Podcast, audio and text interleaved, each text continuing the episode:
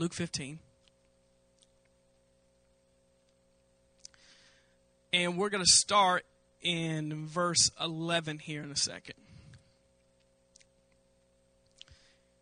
Everybody there? Some of you there? Luke fifteen and verse eleven. It said a certain man had two sons. Everybody say two sons. Everybody say two sons. And the younger of them said to his father, Father, give me the portion of goods that falls to me. So he divided to them his livelihood. And not many days after, the younger man gathered all together, journeyed to a far-off country, Las Vegas, and there wasted his possessions with prodigal living. Verse fourteen, but when he had spent all, that'll preach right there. When he had spent all, there arose a severe famine in that land, and he began to be in want. Verse fifteen, then he went and joined himself to a citizen of that country and sent him to his fields to feed swine. Verse sixteen, and he would gladly have filled his stomach with the pods that the swine ate, but no one would give him anything. Verse seventeen, but when he came to himself, he said, how many of my father's hired servants have bread enough to spare, and I perish from hunger? Verse eighteen, I will arise, go to my father, and I will say to him, Father, I have sinned against heaven, and before you I am no longer worthy to be called your son. Make me like one of the hired servants. Verse twenty, and he arose and came to his father, but when he was still a great way off. Every verse in this passage can preach. So I'm just going to have to read through it. When he was still a great way off, his father saw him, had compassion, ran and fell on his neck. Everybody say, yo, neck. And kissed him. Everybody say, kiss him. Okay, don't kiss me.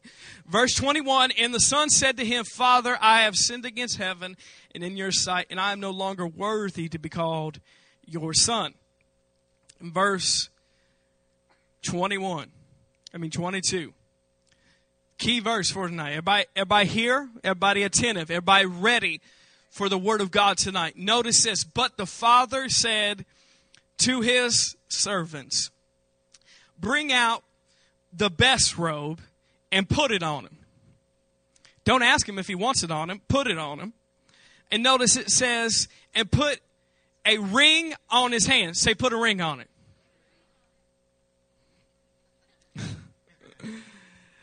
And notice it says, and sandals on his feet. In verse twenty-three, and bring the fatted calf here. Everybody say, let's eat some ribs. How many know it is scriptural to be a meat eater? All right, all you vegetarians that are not right. It's scriptural. This is Jesus speaking, and he said it filled, he, he, he fitted, this fitted, he killed the fatted calf. Not just a ba- just a little, you know, scrawny calf, a fatted calf. That means some good ribs and some good meat. He had a barbecue. So it is scriptural to eat meat.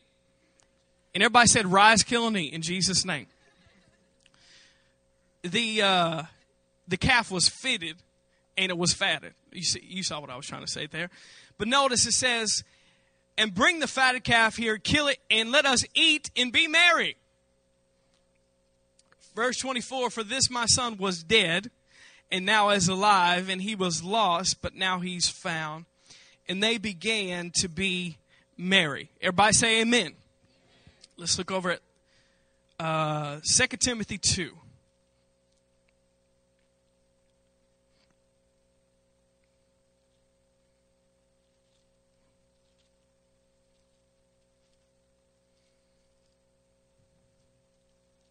Second Timothy two and verse one. Y'all there? It says, you therefore, my son, be strong in the grace. Be strong in the grace that is in Christ Jesus. Verse two, and the things that you have heard from me among many witnesses, commit these to faithful men who be able to teach others also. But notice it says, you therefore, my son, be strong in the grace that is in Christ Jesus. Now let's look back over to Luke fifteen. We're going to park there.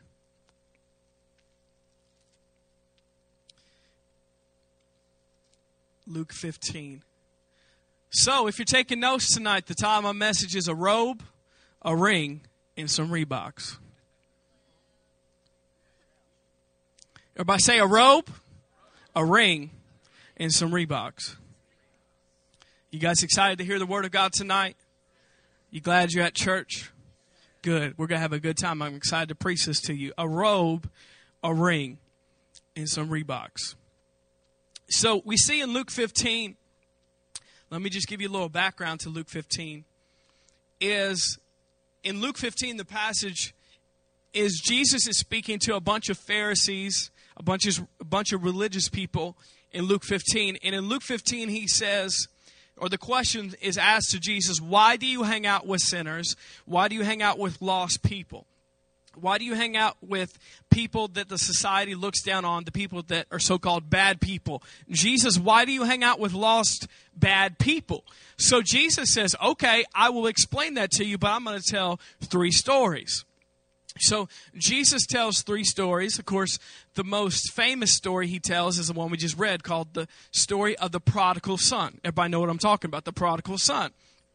But he tells three stories there, and the three stories are to reveal the nature of God or to reveal what God is like. Because you realize up to that point, they had a different view of what God was like up to that point. And the people that really uh, made God's people uh, think the way they did about God, it was because they looked up to the religious people of that day.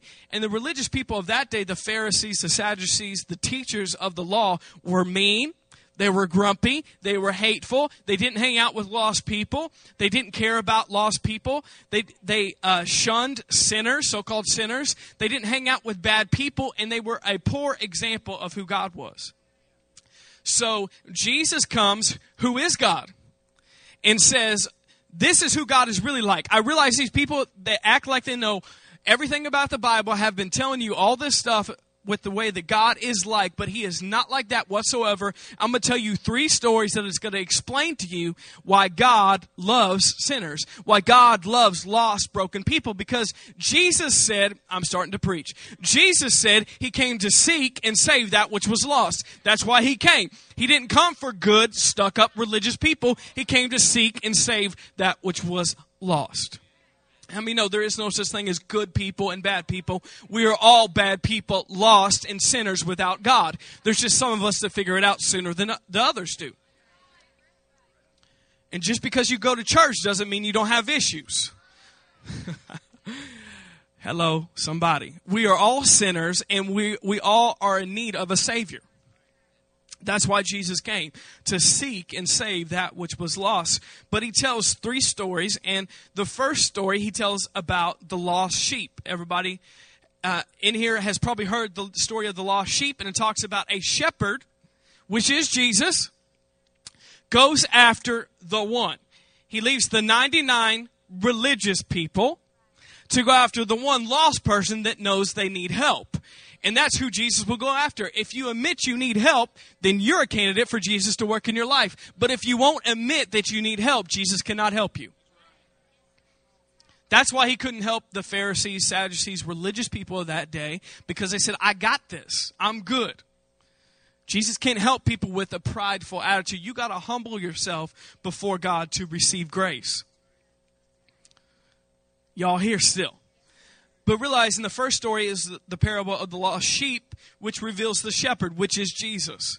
And the second parable is the parable of the lost coin, which the parable of the lost coin talks about a woman or a bride. Nobody's been in church. A woman or a bride looking for a lost coin for her wedding day.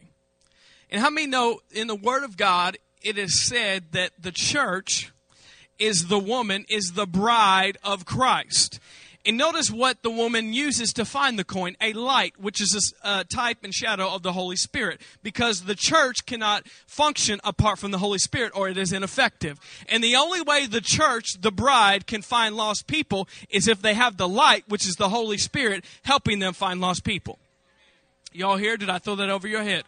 So realize in the first parable, it reveals Jesus the Son. The second parable talks about the church and the Holy Ghost. But the third parable talks about the Father. The Father, Son, and the Holy Ghost, the Trinity, are all represented in these three stories that Jesus tells. Woo! That was a mouthful. Do y'all get anything so far? But we're going to focus on the last story of these three, and actually we're going to focus in on the three gifts that he was given. Everybody say three gifts.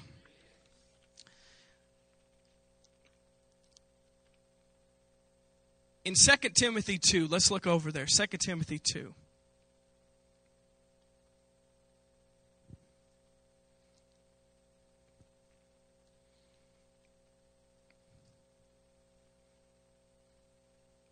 Second Timothy two,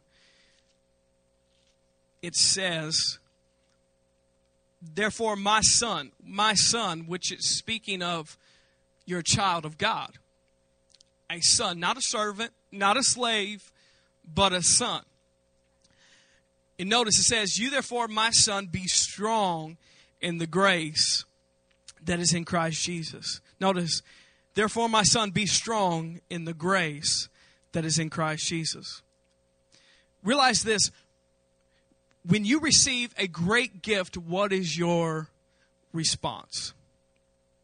Now, the reason I'm using this example is because there was a time in my life I gave away my first guitar. My first guitar was a black guitar. I don't remember the name of the brand, but it was a guitar that had, it was an electric guitar, but it had a speaker built into the guitar.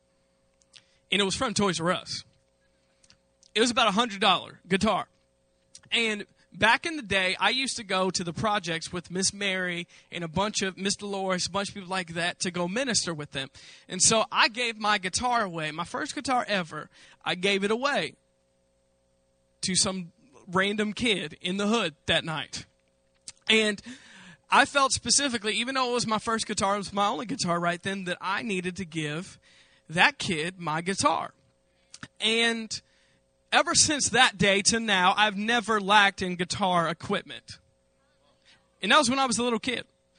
And I've had some very expensive guitars. Uh, I don't have it anymore, one of those guitars, but we're talking two or three thousand dollar guitars.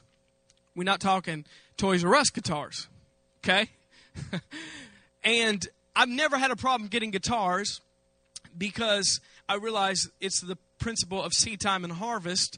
I gave away something many, many years ago, and God has been, I've been reaping the benefits of that, and God has been uh, bringing the harvest of guitars and guitars equipment, even from that little gift so many years ago that seemed insignificant, a little one hundred dollar guitar when I was not even that old. But I received... One of the many times, most of the time I bought guitars myself and had favor when I bought them, but there happened to be a time, it's been a while back, but um, he was, uh, I was down there and, and he had several guitars and he was playing guitars, but they weren't even my style of guitar I would like. So I was thinking, you know, what's he going to give me? Because he said, I, I want to bless you with a guitar and an amp. And I was thinking, okay, you know, I'll receive it. That'll be nice. I'll sell it, you know, because it's probably not going to be the guitar I want or something I like. But come to find out, the guitar he gave me was a black Fender Stratocaster with, and it had special pickups in it, which were the same pickups that Stevie Ray Vaughan used to use, which he was my favorite guitar player of all time. And it had those same exact pickups in it. And he gave me a nice little Fender tube amp, which are not cheap either. And I was thinking, man, this guy is going to give me some lame guitar equipment. I'm going to appreciate it. I'm going to say thank you. But, you know, I'm going to just have to sell it immediately. But I remember when he handed me that guitar and that amp, I was speechless. I was saying, you need this guitar more than I need this guitar. I've been seeing what you've been playing lately. No, I didn't say that. But it was a very nice guitar. And notice it was a, one of the desires of my heart because God knew what to give me. And I remember when I received a gift like that, my response was to say, no, no, I can't take that. I got guitars. You know, let's let's give it to somebody different, you know. But how many know when you receive a gift that you think is bigger than you, that's usually your response. Or you think it's, you know, it's too much for somebody to give you. You're usually not a good receiver when that happens. And that was uh, one of the prime examples of my life and somebody giving me something that I thought that I wasn't worthy wasn't worthy enough to receive. I could I could get a cheaper guitar, and I feel like that would be a good gift. But that guitar and that amp were so nice that I felt like I'm not worthy enough to receive that gift. And notice, I didn't fully receive it, and I kind of had an attitude where, you know, I'm going to pay you back. You know, you don't have to give me this. I'll give you some money for it. But how many know that dishonors the gift giver trying to pay them for a gift that they're giving you? I'm saying a thing already, if you're following what I'm saying. There's another prime example of this. Our pastor, Pastor Michael Jacobs, he had this happen to him. He had given away a lot of cars in his life. He'd paid for other people uh, to have cars, missionaries. And uh, I think it was nineteen ninety-six, ninety-seven, something like that. Somebody in our church pulled up with a brand new thirty thousand dollars white Avalon and parked it underneath the overhang and said, "Pastor, this is yours." A brand new Toyota Avalon, thirty thousand dollars. How many know our pastor's even told you before, it was one of those gifts he didn't feel worthy to receive. And he didn't want to take it. He said, you know, "I'll pay you back." And then he, he went in the restroom, he talks about, and he was crying. And he just said, "God, I'll sell it and give it to the missionaries." And God said, "I didn't get it for you to sell it. I gave it for you to enjoy." Because it's not about what you think you're worthy of. You don't want what you deserve. You want what's being offered. And that's what grace is. It's not what you deserve, but it's what's being offered by Jesus Christ. It doesn't matter you talking about you worthy. You'll never receive anything from God if you're going to live in worthy planet for the rest of your life saying, "Well, I don't deserve it. I didn't earn it." Duh. That's the point. That what makes it grace. That what makes it good news. That's what makes it an amazing gift, because you can't earn it. If you could earn it, it would be a wage or your payment. It wouldn't be a gift, would it? But notice his response was, "This gift is too big for me. It's too much for me. You know, I'll give it to the poor. I'll give it to the missionaries. I can't take that." He, you know, he probably, he drive that, drove that car for a period of time very carefully, almost like it wasn't even his. And he didn't fully receive it for a period of time there. Why? Because he was living in a worthy mindset, but it's not based on his worthiness. It's based on God's goodness. How many know God doesn't bless you because you're good? He blesses you because he's good. Y'all here? You could write that down. God doesn't bless you because you're good. He blesses you because he's good. He's that good. Everything we receive in this life from God is a gift. We can't earn any of it. That's why it's grace. It's unearned, unmerited favor with God. That's why the gospel is called the good news. That's why it's good news. If you had to earn it, it wouldn't be good news, would it? Because that means only certain people would even attempt to try to earn that, even though they can't, and the rest of people would just give up. That's not good news. But how many know that's what a lot of church people preach in the pulpit, and it's not the gospel, because the gospel is good news. And if somebody's teaching you that you got to be worthy, you got to earn it, you got to try harder, you got to do better to receive from, something from God, they are not right in what they're preaching. They're not preaching the gospel, because the gospel is the good news. The gospel is grace. How many know when you receive, I, I saw some of you ahead of time that, that had some stinky breath, and you guys pass gum down the row, don't you? Sometimes you, and people that don't even, that gum doesn't even belong to them, they will take somebody's gum. How many know you don't respond the same way to gum as you do a brand new thirty thousand Avalon? You don't respond the same way. You don't say, "Oh my gosh, I can't take this. This is too much. This is such an awesome gift. You better, I'm going to repay you for this, this gum that you," no, you say, "You better give me a piece of gum. You know my breath is hot right now. You know you need to give me a piece of gum." If somebody handed you a pen, you wouldn't say, "I can't take that. I can't take that. That's too much. I will repay you for that pen. I realize, you know, it, it's such an awesome gift. I can't receive it." No, you don't do that to, to lame gifts like that. You only have that response to gifts that you think are bigger than you or you're not worthy of. And how many know more than a guitar, more than a car, more than somebody giving you a house, grace is the greatest gift that you will ever receive.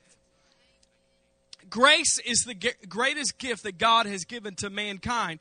And notice, you can't earn it. You can only receive it. That's why a lot of people don't really know how to receive grace, because they're still trying to earn it. And you can't earn it. You can only receive it. Realize that. You can't achieve grace. You can only receive grace. You know, that's why so many Christians are burnt out and frustrated, because they're trying to work for something that they already have. It already belongs to you. Why are you trying to work for something that already belongs to you? You just got to receive it instead of trying to achieve it. You know, this this uh, this comment went off in my spirit, man. You guys still here, or did you guys go home? You guys still here? You enjoying yourself tonight? This comment went off in my spirit earlier. I I heard this from God. He says, stop trying to pay God back on something that you can never pay for. Understand that. Stop trying to pay God back for something that you can't pay for. And that's what I was talking about when the guy gave me the guitar. When that family gave my dad that Avalon, he was saying, "And no, I'm going to pay you back. I'm going to I'm going to do something for you. I'm going to I'm going to earn this. I'm going to achieve this. I'm going to be worthy enough." But that's not the way grace works. And of all things, you can't pay God back for what he's done for you. So stop trying, because you're going to live frustrated, and realize that dishonors the giver when you try to pay him back for what he gave you freely, doesn't it? And there's so many believers that are dishonoring God because they're trying to pay God back for what they can never earn. And that is disrespectful and dishonorable to the God who gave everything for you. You know what makes the person who gave you the gift happy is when you just receive it and enjoy the gift that's been given. Not saying, I'm going to pay you back. I'm going to do better. I'm going to try harder. No, when you just receive it and enjoy it and walk in it, that makes the giver of the gift excited. It makes the, it really honors the giver of the gift. That's the response that it should be. The same way with that family. When Dad started really driving that car like it was his, he started enjoying that car. How many know it honored the family they gave it to him? When I started playing that guitar, when I started enjoying that guitar, instead of saying, you know, I'm going to pay you back for it, I'm going to do something to earn this. No, when I started enjoying it, it honored the giver of that gift, didn't it? It's the same way with God. When you enjoy and receive what's been given, it honors the giver. Stop trying to pay God back on something that you can never pay for. But notice it says, in Second Timothy two and one, therefore be strong in the grace that is in Christ Jesus. Notice, not just receive it, be strong in it. Drive the grace like it's yours, because it is. Don't act like it's still somebody else's. Receive it and be strong in it. Play the guitar like it's yours, because it is. Be strong in the gift that you've been given. And the Word of God says that God has given you the keys to something better than a house or better than a car. He's given you the keys to the kingdom of God. Take the keys like they're yours and use them, for goodness sakes, because that's what really honors God. Not you saying, oh, you know, I, I, I don't know. I don't got any authority. I'm just a worm. I'm just a sinner. Shut up, for goodness sakes. You are dishonoring God every time you act like a little worm, like a little sinner, like you're no good. It dishonors the gift that he's given you. Be strong in the grace. You got the keys. Drive it like it's yours. The kingdom is yours. Drive it like it's yours. He's given it to you freely. Grace is yours. Stop trying to achieve it. You can only receive it. Y'all getting anything so far? Let's look at James four in verse six. I'm just getting warmed up now. Realize this, you need to walk around with a godly confidence in what has been given to you. I didn't say be prideful and arrogant and flaunting yourself in front of other people. I said a godly confidence on that you know your authority and you know the, the gift that's been given to you and you're walking in it. That pleases God. Not his church walk, walking around like they don't deserve anything, they're not worthy. You're never going to change the world living like that.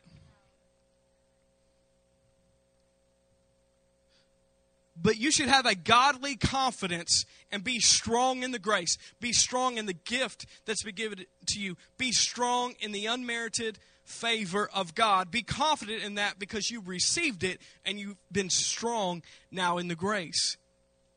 But realize in James four, verse six, and I, I commented about this earlier about the Pharisees, religious people that day. They didn't receive anything from Jesus because they were prideful and they were arrogant and they acted like they didn't need anything from God. In verse six, it says, James four, verse six, but he gives more grace. Therefore, he says, God resists the proud. Realize that. God resists the proud. You know, religious people that trust in their own works, in their own righteousness, in their own ability to do good, God resists the proud. God says, talk to the hand, because the face ain't listening. Hello, somebody. God resists the proud. That's what the word says. But notice, but he gives grace to the humble. He gives grace. He gives his unmerited favor. He gives the gift of God. Notice to those who are humble that receive it. Or in other words, that are humble enough to admit their need for God and they receive it. Notice that God resists the proud, but he gives grace to the humble. You got to humble yourself to receive the grace of God and be strong in it because you realize you didn't earn any of it. That's where the humility comes in. Because you realize every good and perfect gift that you have in your life did not come from you. And you did not earn. It's only by the grace and goodness of God you have everything. But that takes humility to say that. Because most people want to say, I earned it. I worked for it. I did something. I realize God, you know, most Christians are not that arrogant and proud. But a lot of people would say, well, you know, it was fifty percent God. But it was fifty percent me. You know. I kind of like half, I halfway got there, and, you know, it was kind of part me and part God. It doesn't work like that. It says God resists the proud, and he gives grace to the humble. God resists the proud, but he gives grace to the humble. There's not, well, God, I halfway worked for it, and, you know, you kind of, you gave me the rest as a gift. No, it's all God. It's all the gift and the grace of God, and all we do is receive it. Now, you're saying, well, you don't. Do you have to work now in the kingdom of God? Well, you don't work for stuff. You work from your salvation. You don't work for your salvation. You work from your salvation. Notice when God changes you and you receive it, you're going to start wanting to do something. But you're not doing it to receive anything. You're doing it because you've already received everything. Did you guys understand what I just said there? Let's look back over at Luke fifteen. Well, you guys are blessing me tonight. Luke fifteen. You guys get anything so far? Luke fifteen. And we're gonna we're gonna read in a second here about these three gifts. I said we're gonna talk about those, and we are in a second. But realize this, when you're looking for grace, don't look at a book, a principle, a precept. Grace is not a principle, it's a person. And it's Jesus. And you know, some people in the body of Christ have been trying to say this for years and years. You know, you can't preach too much grace because, you know, people are going to just do whatever they want. They're going to, you know, live in sin. They're going to act crazy and say, it's the grace of God. Get off my back. We realize grace is not a principle, it's a person. It's easy to ab- abuse a principle, but it's a little bit harder to abuse a person. Y'all here still. And realize this, if you are using the grace of God as an excuse to sin, then you haven't really met grace yet. because grace is a person, not a principle, not a precept, not just an idea, not just a thought in the Bible, not just another Greek word that you can talk about with your friends. No, grace is a person. And when you encounter grace, it doesn't make you want to sin more. It makes you want to sin less. That's how you know whether you receive grace or not, and you've you met grace, because when you meet grace, your desire for sin is going to go away. Because your desire is going to be for Him. I mean, no, when you meet grace and you meet Jesus and you encounter the goodness of God, everything else pales in comparison to Him. The things that used to look so exciting a long time ago are not exciting anymore. Why? Because you really met grace. And nothing will satisfy you apart from Him. So grace is a person. Grace is Jesus. Let's look in Luke fifteen, in verse fourteen. There's so much you can preach in this this uh, story here. It's ridiculous. It's like eating a ribeye steak for a preacher. It's just too good. It's like a bacon wrap filet, organic fed beef, and you, just, you got a loaded baked potato. You got just a salad with some blue cheese crumbles on top, some ranch dressing on the side, and then you just eat this glorious, uh, what are those desserts? It's like a brownie, and it's got vanilla ice cream on top. Being offense. It's called like the Blondie or something. What's that called? Don't all act like you. I'm not talking about a girl. Hello, somebody. You know what I'm talking about? It's like a brownie, and they got vanilla ice cream on top, but then they pour like kind of syrup on top. But it's not a sundae exactly. They pour like, come on, some of you girls help me. No, not hot fudge sundae. Close. I think at Applebee's they call it a Blondie, but I ain't talking about it at an Applebee's. Anyways, I had to get off in dessert land for a second. I'm not much on desserts, but that one dessert, if you know what I'm talking about, they pour, they pour, it's not chocolate they pour on top of it. It's like, which, does anybody know? Not hot fudge. It's kind of a caramel slash vanilla slash something else mix. It's just like heaven, heaven, melted heaven that they pour on top of some vanilla ice cream and a nice brownie. It's like heaven got poured out on earth. It's kind of like when you eat it, it's like a day of Pentecost experience that happens in your mouth. The wind is blowing. The Shekinah glory shows up. You speak in other tongues. Whether you're a Baptist, Presbyterian, or Catholic, you go speak in tongues after you eat that brownie. So I think it's called a Blondie at Applebee's, but I'm thinking upscale other than Applebee's. Applebee's was not the place to eat it. But this passage here, like I said, is is like that to a preacher. But notice in Luke fifteen and verse fourteen. Before we read that, understand the prodigal son we read about here. It says that he wanted to go off, do his own thing, like all of us have before in our lives. And he thought a life without the Father would be a better li- life than with the Father. And that was his first dumb mistake, which a lot of people do with their lives. They think a life without God is better than a life with God.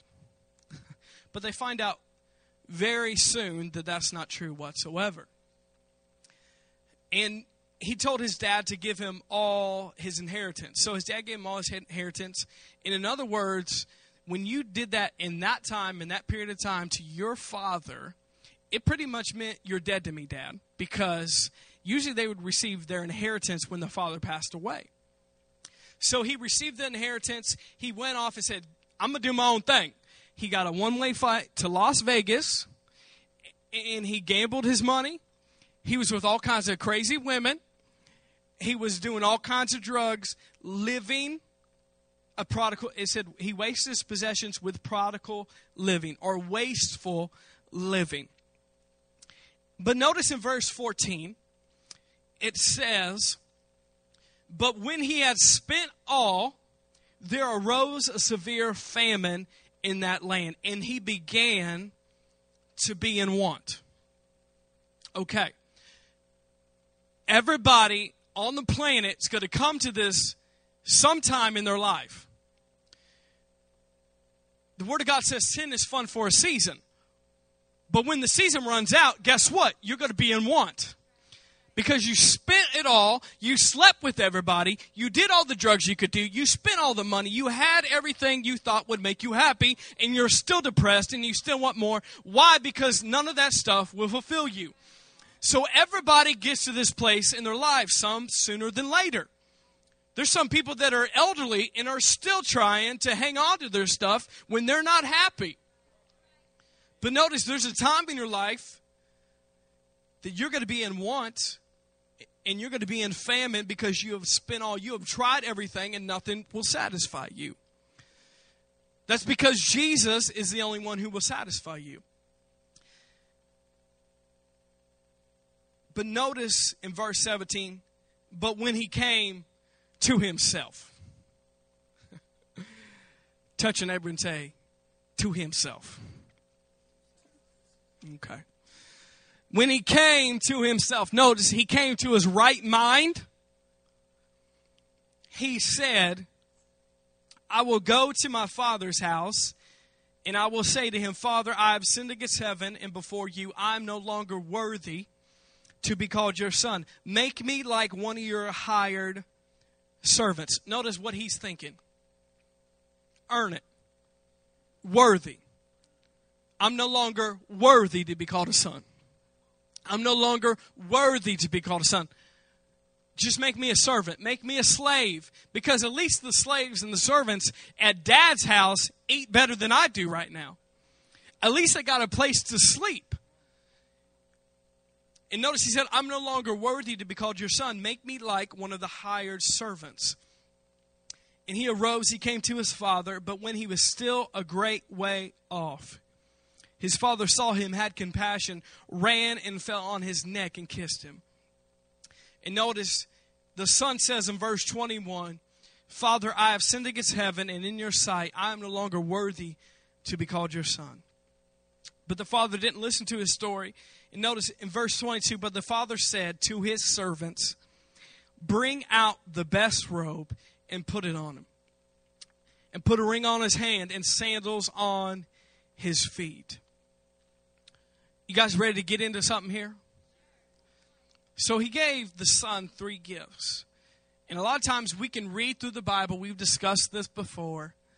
But we can read through the Bible, and since we live in a different culture, we live in a different part of the world, we don't fully understand why they do what they do, and we don't see the significance of it in our modern day. Because you're thinking, a robe? Okay. I bought a robe from Target, and I wear it in the mornings when I eat breakfast. Okay, a ring, you would only wear a ring usually if you're getting married or something else along those lines. What does, what's the significance of a ring? And he put sandals on his feet. What is the big deal? You can get twenty pairs of sandals for twenty dollars at Walmart, for goodness sakes. Why is sandals a big deal? Sandals are literally the cheapest shoe around, aren't they? So why is a robe, a ring, and some Reeboks, modern day, important to this story? It's very important to this story, and I'm going to tell you why. Can we go there? Let's go there. So notice he said, bring out the best robe. The first thing that was put on him was a robe. And notice it says, don't try this robe on. He didn't ask him. He said, put on, put on the robe. He told his servants, go ahead and put that robe on. Not asking if he wanted it or not. But he says, the best robe. Realize God always wants to give you the best. The best of everything. See, that's a religious mindset that has gotten the church somewhere, that a life apart from God is better than life with God. And that God's, you know, he's not, he don't want to give you the best of stuff. He wants to make you suffer. He wants to just put you through stuff constantly, and you're just living through hell and poverty and sickness, and it's supposed to glorify God. No, God wants to give you the best of everything. He's a good God. I mean, no, it's real easy. God is good. The devil is bad. It's that easy. The W's got it right. You are the devil, and the devil is bad. Hey, God is good, and the devil is bad. Notice every perfect gift comes from God. And notice God wants to give you the best. But the thing about a robe in that culture is a robe was something very significant in men of stature and wealth and that were dignified in the community would wear very nice robes. That's what they wore around. That was the modern day suit of that day was a robe. And how many know in their culture, if you had a robe on, that you were respected in the community? And how many know if he said it was the best robe, then it was a very nice, extravagant robe that he had for his son. But his son realized when his son came back to the house, his son probably didn't have good clothes on. His son was in rags. His son smelled horrible. He smelled like trash. He smelled like pigs. He was hanging out with pigs. Pigs don't smell good. He smelled like pigs. He smelled like trash. He smelled like throw up. He smelled horrible. And he was living in rags, for goodness sakes. And the father put the best robe on him. Realize when the father put the robe on him, you couldn't see his rags anymore. Y'all ain't here. He, you couldn't see his past anymore. You couldn't see what he had been through anymore. You only saw the robe that was on the son. And notice when you put the robe on, you didn't even smell his past anymore. You only smelled the robe. And, and of course, during that day, they had very nice perfumes and very nice colognes. And the robe probably smelled like the father's cologne. How many know you can still smell pastor's cologne when he comes out?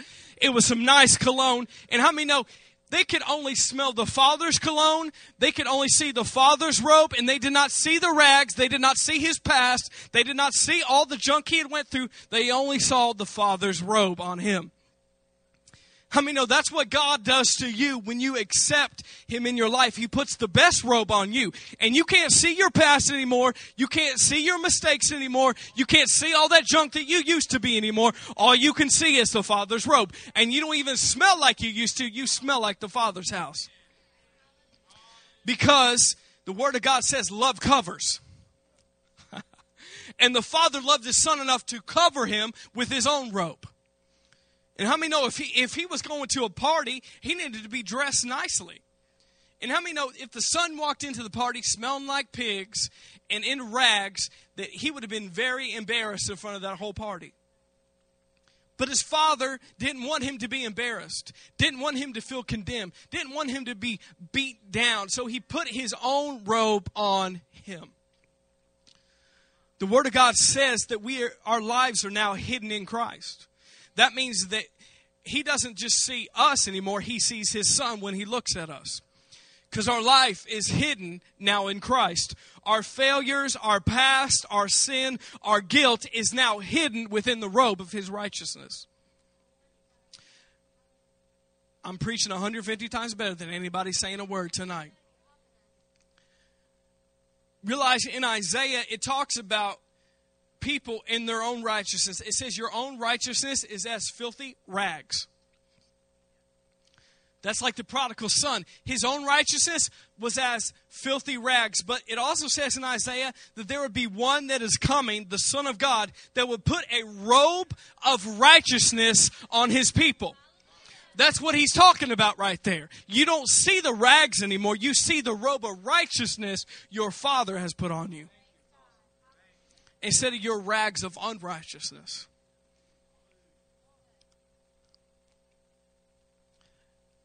Something else that the robe is about is you got to understand covenant in that day. When they would do a covenant ceremony, there would be a lot of parts of this ceremony, ceremony, but one of the main parts was they would exchange robes, exchange garments. So that means that the other person would get your garment, but you would get their garment. How many know Jesus got the short end of the deal? He got the rags and we got the robe. Hello, somebody. And when you go into covenant with somebody, you exchange garments, because it's a sign of covenant between that person. And when you accept Jesus in your life, you get in covenant with God Almighty, and He gets your rags, but you get His robe of righteousness. And notice, it's a free gift. Just receive it. You don't have to achieve it. Here's another thing that it's a symbol of. How many remember Joseph in the Bible? Joseph had a coat of many colors. And that coat was a symbol of the favor of God. You got to realize now that you're in Christ, you have the favor of God on your life. And you don't have to earn it. You just have to receive it. It's yours. Why? Because your sin is no longer a part of you anymore. Your past is no longer a part of you anymore because you've received the finished work of Jesus Christ. So now you have the favor of God on your life.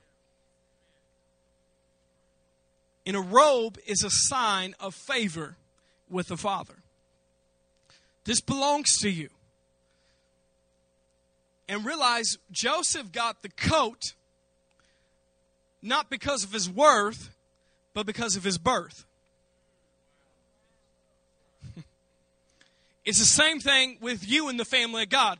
You don't receive things because of your worth. You receive it because of your birth. That's why Jesus said you must be born again. Why? Because you don't work yourself into this family. You're born into this family. It's not by your worth you receive something. It's by your birth. And because you're a child of God, everything He has belongs to you. So Joseph received the coat because of his birth, not his worth. And the Word of God says you're no longer a slave. You're no longer a servant, but you're a child of God. And the favor of God is on you. Why? Because you're His child. You don't got to achieve it. You just got to receive it. So number one, the robe stands for identity. The prodigal son got his identity back with the Father's house. Y'all still here? You want some more? All right. So number one, the robe stands for identity. Number two, the ring stands for authority. Now, rings in those days stand for a lot more than they do these days. And we all know Beyonce's favorite favorite song and most famous song. If you like it, then you should have put a ring on it. And the Father put a ring on it. Hello, somebody. The Father put a ring on it. He said, put a ring on his finger. Hello, somebody. Just a fun fact off my notes here, but there is a... So you got the robe is your identity, right? The ring is your... Okay, Charles. Let's try that one more time. The robe is your... And number two, the ring is your... Stands for your authority. Okay. So if you like it, put a ring on it. But we were in staff meeting the other day. This is off my notes, but I just got to share it. And Miss Donna was trying to arrange a event for the single ladies at church. And she must have said single ladies like fifteen different times in the staff meeting. And every time she said it, I just busted out, all the single ladies, all the single ladies. And, okay, nobody else in the staff meeting was laughing, but Jessica was hysterical laughing every time I sang it. But she must have said it like fifteen, twenty times during the staff meeting. Everybody, every time she said it, nobody was laughing. I was like, all the single ladies, all the single ladies. If you like it, then you should have put a ring on it. But nobody got it. Nobody got it other than Jessica. But I just had to share that with you because you'll see it on the church calendar. Look for it. It's like in June. It says all the single ladies event. So be looking out for that. But it was just too good. Every time she said it, I was like, man, she was setting me up. I couldn't even help it. It was just coming out. This out of the abundance of the heart, the mouth speaks. See, now you know what I work out to at the gym. That's what's on my iPod. That's not. Hey, don't act like it's not a good cardio song. I'm just saying, hello, okay. So number one, the robe is for. Where were you on that one? The robe is for. And number two, the ring is for. Okay. So we realize the ring means more than Beyonce put a ring on it. It means authority. And especially during those times, how many have seen or you've heard, a lot of you've seen in movies, a lot of times in those older movies portraying this time, you see the king would always have a ring on his finger. And when he, he wanted to decree a thing or uh, he wanted to put something into action, he would stamp his ring. So his ring stood for authority. It stood for whatever the person who has the ring says goes. It means whoever has the ring, that means there, there's access to resources. How many know that? Especially during those period of times, those who had authority would have a ring and they would stamp their ring. How many know they didn't have debit cards? They didn't have credit cards. But the ring was the equivalent in that day of a credit card, debit card, of somebody's checking account. Because how many know when he went down to the market, you didn't have a debit card to hand them. You stamped your ring. If you wanted some food, you stamped your ring. If you wanted if you wanted some clothes, you stamped your ring. If you wanted something to fix up your house, you stamped your ring. And realized that stood for access to resources. And they would know whether they were good for it or not based on the type of ring. And how many know this man in this story was a wealthy man. So this son could have took that ring anywhere he wanted in the community and stamped it, and they say, okay, you're good for it because we know you're daddy. And that meant access to resources. How many know if my son, I gave him all his inheritance and he wasted it and I'm still alive, I'm not going to hand him my debit card. I'm not going to hand him my credit card, my checkbook after that. But realize God is better than I am. And this is not good English, but he's gooder than I am. And he's gooder than your parents are because he's that good. The son just wasted all his money and he's given him authority over all his resources again. So when you get in the kingdom of God, you get your authority restored. Not just your identity in God's house. You get your authority restored. That means everything God has is yours. Why? Because he is your father and you are his child. And how many know everything your parents has is yours? Because you're a part of the family. And you get it because of your birth, not your worth. And when you have the ring of authority on your finger, it is access to resources. And notice access to resources that weren't yours before you received the ring.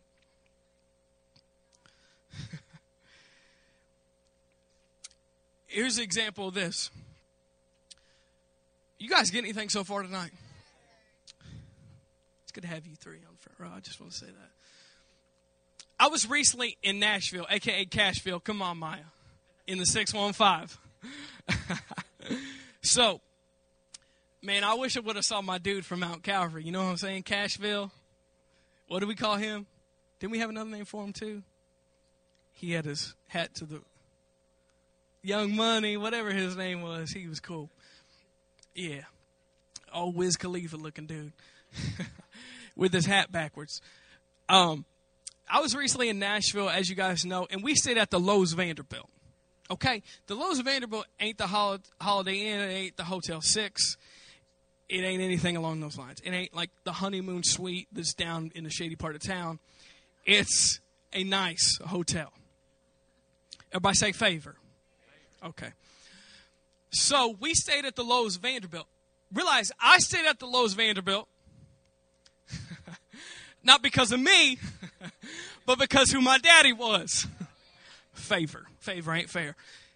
Because of his, notice, because of his delegated authority he's given, him, given to me, I receive what he's got. How many know my dad, my natural father, has limited resources, but how many know our heavenly father has unlimited resources? And he's just not my daddy, he's all of your daddies. Unlimited resources. But this one day, I was going to get Starbucks for the fam. So, let me just say, I was looking fresh in Nashville. I'm just going to say it right there. Angie knows what I talk about. It's not, it's not every day. But you wake up. It's one of those days when you say, I don't look good every day, but today. Don't act like you've never been there before.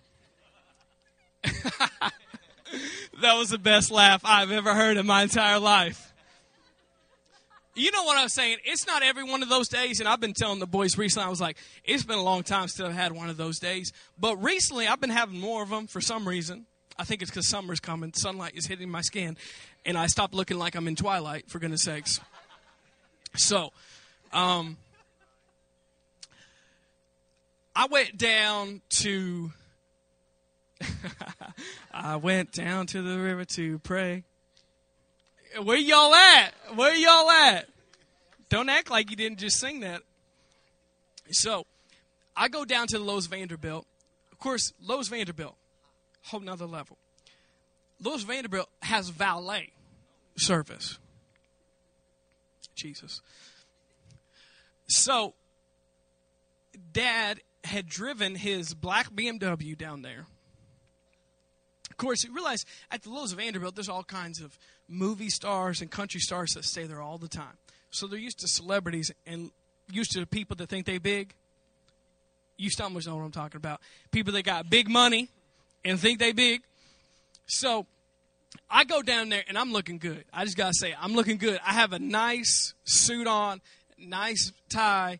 Uh, I got brand-new Johnson Murphy shoes with colored laces. Whole nother level. And I go down there and realize I'm walking in my Father's favor, not my own favor. Not by worth, by birth. So Dad calls down there to valet the car so I can go get Starbucks for the whole family. So like I said, I'm decked out. I'm looking good. I'm walking. You know, I got the, I got the step to me. You know what I'm saying? Not that hood step, but like like a business professional step, C E O step. And so, my, you got that. I'm sorry. My hood comes out every once in a while. I just got to let it out. My inner caramel-ness. So, no, caramel. Y'all didn't know I was mixed, did you? No. Hey, well, as, you, as you've heard what I've said, my carnal self's been coming out a little bit too. My caramel self. Okay. Y'all still here? Come on. Sookie, is that not the truth? Come on.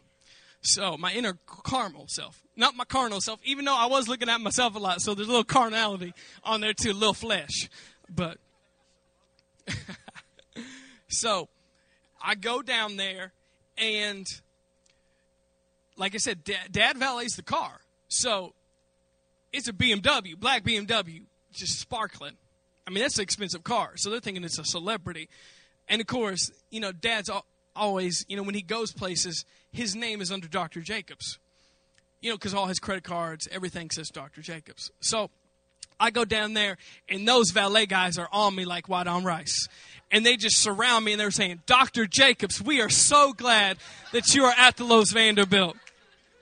We are so happy that you're here. Can we do anything for you? You know, uh, we have the concierge service right here. We can call for a restaurant or for some coffee or some amenities. Would you like your shoes shined? Would you like an eyebrow wax? Anything we have for you is here.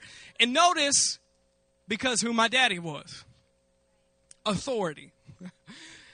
And I didn't tell him what my name was, but he said, Doctor Jacobs. And I said, yo, recibo. I received that. But they thought I was Doctor Jacobs because he's the one who called down. And he said, well, Doctor Jacobs needs his car valeted. And so they valeted the car, and they were opening the door for me, just making sure everything was right. And I drove off in that B M W with my face shining and went down to Starbucks and enjoyed my redemption. But notice, I received because of who my daddy was, because the authority that I have because of who my father is. How much more your heavenly Father, who everything belongs to him. He's got unlimited resources. How much more when you are in his family, you have the ring of authority on your finger, whether you realize it or not. And everything he has is yours. And of course, I didn't tell them that my name wasn't Doctor Jacobs. I just rolled with it. Why? Because I'm his son. And everything he has belongs to me. Isn't that right? And I drove that B M W like it was mine, too. So realize the ring stands for, wow, strength and honor. That too. It stands for authority. Now, we're gonna we're gonna go to the last one, the Reeboks, in a second. But before we do, I want to share something else about the ring. Now, you need to realize, like I said earlier, the ring of authority is not just on my finger. It's not just on Doctor Jacob's finger. It's not just on Doctor Dufresne and Pastor Nancy's finger. You all have the same authority I have, the same authority Pastor Jacobs has. And you got to realize, if we want to be effective as a church and reaching people, you need to stop kissing the ring on our finger and go use the authority that's on your finger, for goodness sakes. Instead of everybody saying, you know, wait to come to my church, you know, you go hear a good word. Why don't you preach to somebody? You got a ring on your finger too, hello? And you got authority. Instead of saying, you know, you can come to my church and be healed. Why don't you pray for them? You have the same ring of authority on your finger that pastor does. Why say, you know, I got a way to get you saved. I got a way to get you filled with the Holy Ghost. I got a way. You should come to my church. Yeah, it's good that they come to the church and they get fed. But you have the same authority that pastor has. You have the same authority that everyone else in the body of Christ and the family of God has. Stop kissing up to somebody else and the ring on their finger when you have the same authority on your finger. And how many know that's the only way our church will be effective? Instead of just all of us, we're focusing on one person, and if pastor doesn't do it, it's not going to get done. You got authority. Use it. You got a ring on your finger that God has placed there. Use it. And part of uh, the job of the preacher and the teacher is to remind you of the authority you have. That's why I preach so strong on Thursday nights, to remind you of the authority you have. Stop waiting on everybody else to do something, and you do something because you have authority. Stop waiting on pastor to do something. Stop waiting on me to do something. You have authority to change people's lives and to change the world around you. You have it.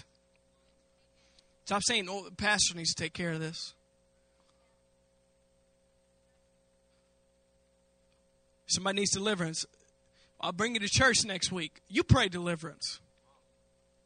You have the same authority. You have the same authority.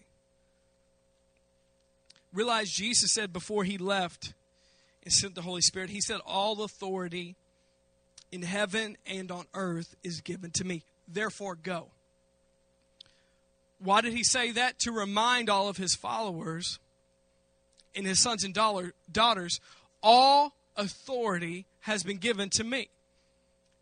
Therefore, go. Meaning, I have all authority, and I'm giving you all authority because you're a part of my family. Therefore, go into all the world, notice, and preach the gospel, or go into all the world and change it. But why? Because you have authority to do so.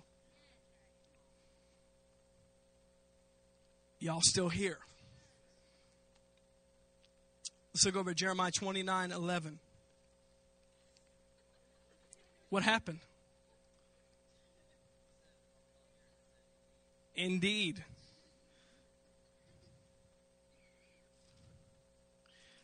It's good to have you, Curtis, tonight. I missed you.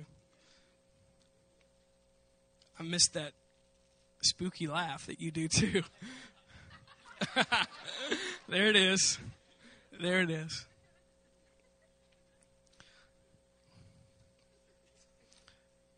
You guys good? You enjoying yourself tonight? But you too. You guys been doing pretty good. I've heard a couple comments under your breath, but you guys still been doing pretty good. I love you too. Notice Jeremiah twenty-nine eleven. Says, this is, a, this is a refrigerator scripture, I realize that, but it's still good. For I know the thoughts that I think towards you, says the Lord, thoughts of peace, not of evil, to give you a future and to give you a hope. Notice that. I know the thoughts or the plans I have for you. Thoughts of peace, not of evil, to give you a future and a hope. Now, the robe stands for identity. The ring stands for authority. But last gift, we're going to cover this real briefly.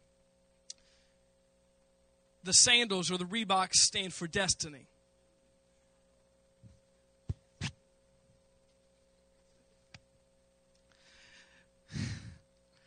We can go home on that. The Reeboks stand for destiny. Who wants to say it? Who who wants to sing the old Richie Ray song? That's it. Okay, hold on. That's hold it. on. I have a destiny on that city on a hill. Wow. Let's give it up for Katie, Princess of the Quarry.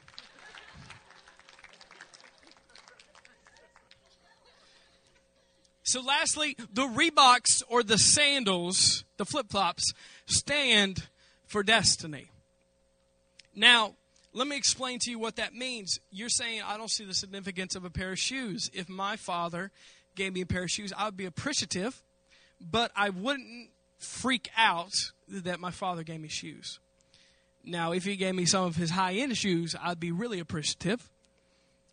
Or if he gave me some, some Jordans, you know what I'm saying, some two hundred fifty dollars Air Jordans, I'd be appreciative. But how many know if he just gave me a pair of sandals, I'd be like, thanks, Dad. Um, you used to do pretty good on gifts, but I don't know what happened here. Uh, sandals. Of course, you know I don't wear sandals anyways, but if I did, I'd wear socks with sandals because that's next level. How many going to get an amen? So realize when he gave him sandals or Reeboks, it stood for destiny. Now, you need to understand in that culture, once again, that's why it's so important. Let me stress this again. It is so important that you study your Bible. It's so important that you buy a study Bible and get into uh, commentaries in, in Bible dictionaries so you understand the context when Jesus is speaking. Because how many know if you just read it straight through, you will miss things that if you knew the culture would stand out to you. But you got to realize in that culture, the only people that had shoes in the house was family.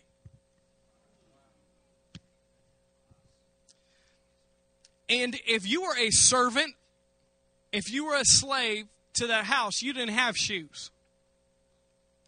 And how many know that father was a very wealthy man, so he had a lot of servants. And remember when he came back to his father, he said, make me like one of your hired servants. Because I'm no longer worthy to be your son. Worthy, worthy, worthy. No, notice, he's a son by birth, not by worth. And realize he's not going to not give him a pair of shoes and treat him like a servant when he's a son. Realize that when you got into the family of God, you got your shoes back. You got your destiny back. It doesn't matter what happened before you got saved. Now that you've come into the kingdom of God and given your life to him, you have gotten your destiny back. It doesn't matter what people have spoken over your lives. You say, well, I just did too many bad things in the past. I made too many mistakes. I can't be what God has called me to be. I can't do my destiny anymore. I can't fulfill my purpose. God knows all these bad things about me. You got your destiny back. You got your purpose back because you got back in the family of God because you're a son. In a daughter by birth, not by worth. But realize that only people in the family had shoes in the house. It's significant that he placed Reeboks on his feet because that means you're a son. You're a daughter. That means you have authority. That means you have identity in this house. And that means you have been restored to your destiny. Realize when you come back to the Father's house, he gives you your destiny back. Realize, because him doing his own thing, that wasn't his destiny. Him ruining, ruining his life was not his destiny, was not his purpose. But notice, when you come back to God's house, you come back to the Father, you get your destiny back. And realize in Jeremiah twenty-nine eleven, it says, for I know the plans or the destiny I have for you. Thoughts of peace, not of evil. To give you a future and to give you hope. You got a future, young people. Never settle and never let the devil tell you, I don't got a future, I've ruined my life, I've done too many things, I've slept around too much, I did too many drugs, I did too many bad things, I can't get my destiny right, I can't be like so-and-so. No, you got your destiny right. You got your authority back. You got your identity back now that you're in Christ Jesus. Don't let the devil lie to you that you don't have a future, you don't have a hope. You know, one of the main things for young people to deal with is depression. And suicidal thoughts. And what is depression and suicidal thoughts come from? No hope, no future. And God says you have hope and you have a future. Now that you're in Him, now that you're back in His family, now that you're at the Father's house, you have a hope and you have future. Notice you have hope, which means that your future is going to be better than anything in your past. Never settle and let the devil tell you that this is as good as it's going to get. Well, God, I've experienced everything. You know, I'm twenty years old. I've experienced everything you have for me. It's just downhill from here. I'm over the hill now. You know, it's just tough sledding from now. You know, my my greatest years are behind me, my teenage years. Just a lot of no funness to look forward to and maturity for the rest of my life. Don't let the devil sell you that junk. I don't care how old you get. Don't ever let the devil tell you that your best years are behind you. No, your best years are ahead of you. The best is always yet to come. You always have a hope and you always have a future when you're in God. And the best is always yet to come. Don't matter how old you get. You could be eighty years old and saying, you know, I don't see how it could get better. It can get better. I don't see if I have a future. No, it can. You have a future and you have a hope. I love that. That's one of the main things that Doctor Summerall would always say about his life. And he would be up in his eighties, and he would say, anything I've done for, for God up to this point is going to pale in comparison to what I'm going to do for Him in the future. This man was eighty-five years old saying that, that the best was yet to come, that he still had greater things to do with his life, and he was eighty-five years old and did amazing things. Why do you think he did? Because he kept that attitude his whole life. And he realized that he has a destiny in God. The Word of God says the steps of a righteous person is ordered by the Lord. Your destiny, now that you're in the family of God, that you're restored to the Father's house, is ordered by the Lord. Notice the steps of a righteous person, which we realize we receive righteousness, we can't achieve righteousness. It's ordered by the Lord, or God lays out your life ahead of you and orders your steps so you can fulfill your destiny. So realize the robe stands for identity, the ring stands for authority, the Reeboks, the sandals, they stand for your destiny. And as I close here, I just want to say there's too many, I wrote this down earlier, you go think it's funny, but it's true. There's too many barefoot believers in the house of God. Coming up here acting like, you know, the best thing I've ever experienced is in the past. There's no more to reach for. You know, I've seen Church on the Rock. Man, Church on the Rock used to be with it, but it's lame now. I'm just I'm just at church doing my thing. I used to receive from God. I used to be on fire for God. Okay, barefoot believer, put your shoes back on for goodness sakes. Because when you're in God, you have a destiny. You have a future. You have a hope. Stop being barefoot when the shoes that He's provided for are yours. Put them on. Lace them up nice. And rock those shoes. Rock those Reeboks like they're yours because they are. In the same way, I said play that guitar like it's yours because it is. Drive that car like it's yours because it is. Wear those Reeboks like they're yours. Tie them up nice. Change your laces if you need to. Rock those Reeboks in style. Why? Because they're yours. And notice when you decide that you're going to take the identity from God, the authority from God, the destiny of God, notice that pleases and that honors the giver of those gifts.